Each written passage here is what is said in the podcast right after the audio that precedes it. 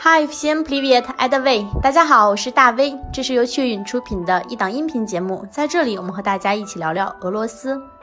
实际上呢，在前期的节目当中呢，我们分别谈过这个伏尔加河，还有莫斯科河，还有就是莫斯科运河等等。现在呢，我们这一期的主题呢，也脱不开莫斯科这个城市。 不过呢，我们这次要讲的主题是莫斯科的城中城，被称为中国城的地方。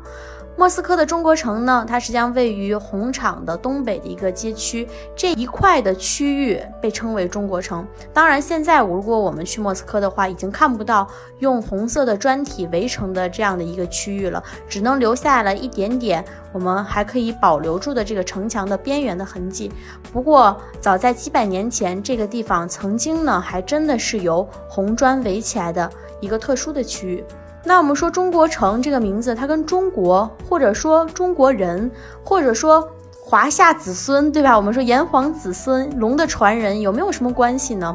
在其他的国家可能会有一些相关联的地方，比如说像唐人街，可能是有这样的概念。但实际上，在俄罗斯，在莫斯科的这个中国城呢，和中国人和中国都没有什么太大的关系。它呢，只是一个当时斯拉夫语 “t 大”，就是这个篱笆。T 大这个篱笆的一个音译过来的这样一个出现了一个小的错误，然后后来呢，大家直接就把它改成了 T 大一过了的，就是中国城。也就是说，它的这个起源呢和中国呢并没有什么相关性。那我们说这个中国城它的具体的位置在什么地方呢？刚才大卫跟大家说了，它位于红场的东北。不对吧？那我们说，那如果再具体下来呢？实际上呢，在红场上面的这个瓦西里大教堂，如果大家都去过的，还可以还可以看到，除了瓦西里大教堂以外的这个喀山大教堂和顾木商城之间有一条人行步道，它呢实际上呢就通向这个中国城。这条街的名字呢就叫做尼古拉街。所以在整个的中国城所圈定的这个范围内呢，有很多现在我们很耳熟能详的。一些地标性的建筑，比如说这个中国街，还比如说呢，我们说在圣彼得堡有这个凯旋门，对吧？在莫斯科也是有的，只不过莫斯科的这个门呢叫做瓦尔瓦拉大门。那中国城现在保留下来这个两节城墙的位置呢，就在这个革命广场到大都会的区间，还有一段呢就是从瓦尔瓦拉的广场到沿岸街。它的这个整个圈定的范围，在几百年前呢，是由这个红色的砖墙构建而成。如果我们去翻看一些历史资料的话，不难发现，当年的这个区域还是蛮大的。因为城墙翻建出来那个颜色非常的鲜艳，并且它长二点五公里，厚六米，高也是六点五米，所以打远一看非常明显的一个区域。主持设计的这个设计师呢是意大利人，并且。当年在三年之内就把它修建完成。我们说这个中国城，它到现在来讲呢，对于俄罗斯人来讲都非常的重要，因为那个地方啊，它有一个全俄罗斯人都非常熟悉的大楼，被称为俄罗斯的克科伯大楼。这个大楼所处的位置呢，就是中国城的一部分，因此这个中国城啊，想不出名都很难。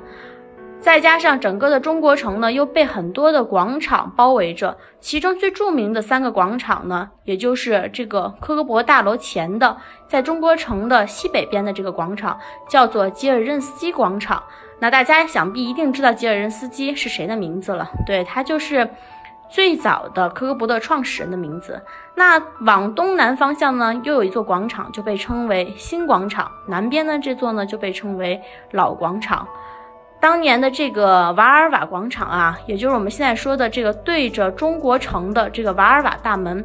在上个世纪的时候啊，是非常热闹的一块区域。这个地方呢，马车云集，是个买卖的市场，并且在这个地方呢，有买卖呢，就新生了很多的贵族阶级，他们呢就在这个区域呢，林立着很多自己的房产。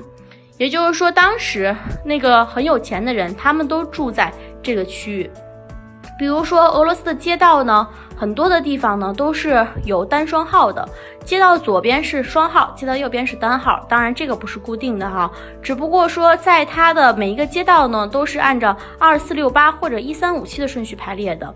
在老广场的这个附近最繁华地段呢，正是门牌号是双排的，就是双号的这一边，比如四号、六号、八号。后来十月革命结束之后呢，列宁格勒，也就是说当时被称为彼得格勒的地方呢，被德国军队围困，所以列宁同志呢就决定要将首都呢迁到了莫斯科。他们迁都莫斯科之前，肯定要有一个先遣队来看一下莫斯科当地的环境，所以列宁呢他就派了斯维尔德洛夫带着一个工作组先行的前往莫斯科安排这项事情。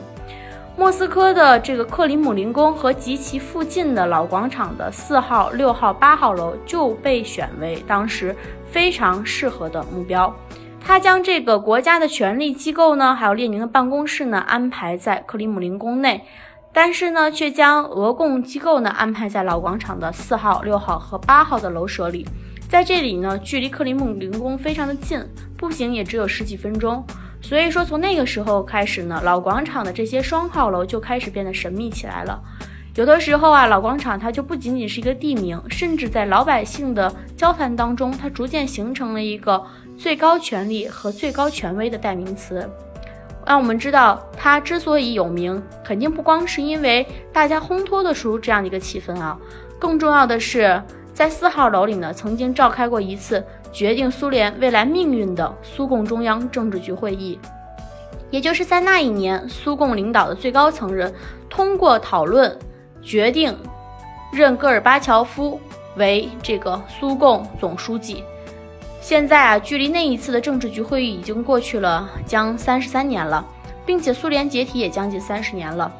对于当时被寄予希望的这个年轻人戈尔巴乔夫，现在也已是八十七岁高龄的老人了。时光荏苒，我们现在再去来到中国城的时候，可能已经再也看不到当年的样子了。因为这几百年间，莫斯科城进行了多次的扩建和改造，并且在这样的漫长的岁月当中呢，莫斯科城里的中国城也因为改造和火灾等等原因呢，改变了它本身的样子，有绝大部分呢也已经被拆除了。现在只保留着两段，如果大家感兴趣的话，可以从中国城巷一直走到剧院广场这一段呢，还保留着一些城墙，并且呢，儿童世界商店斜对面还有一座城门和一点点塔楼。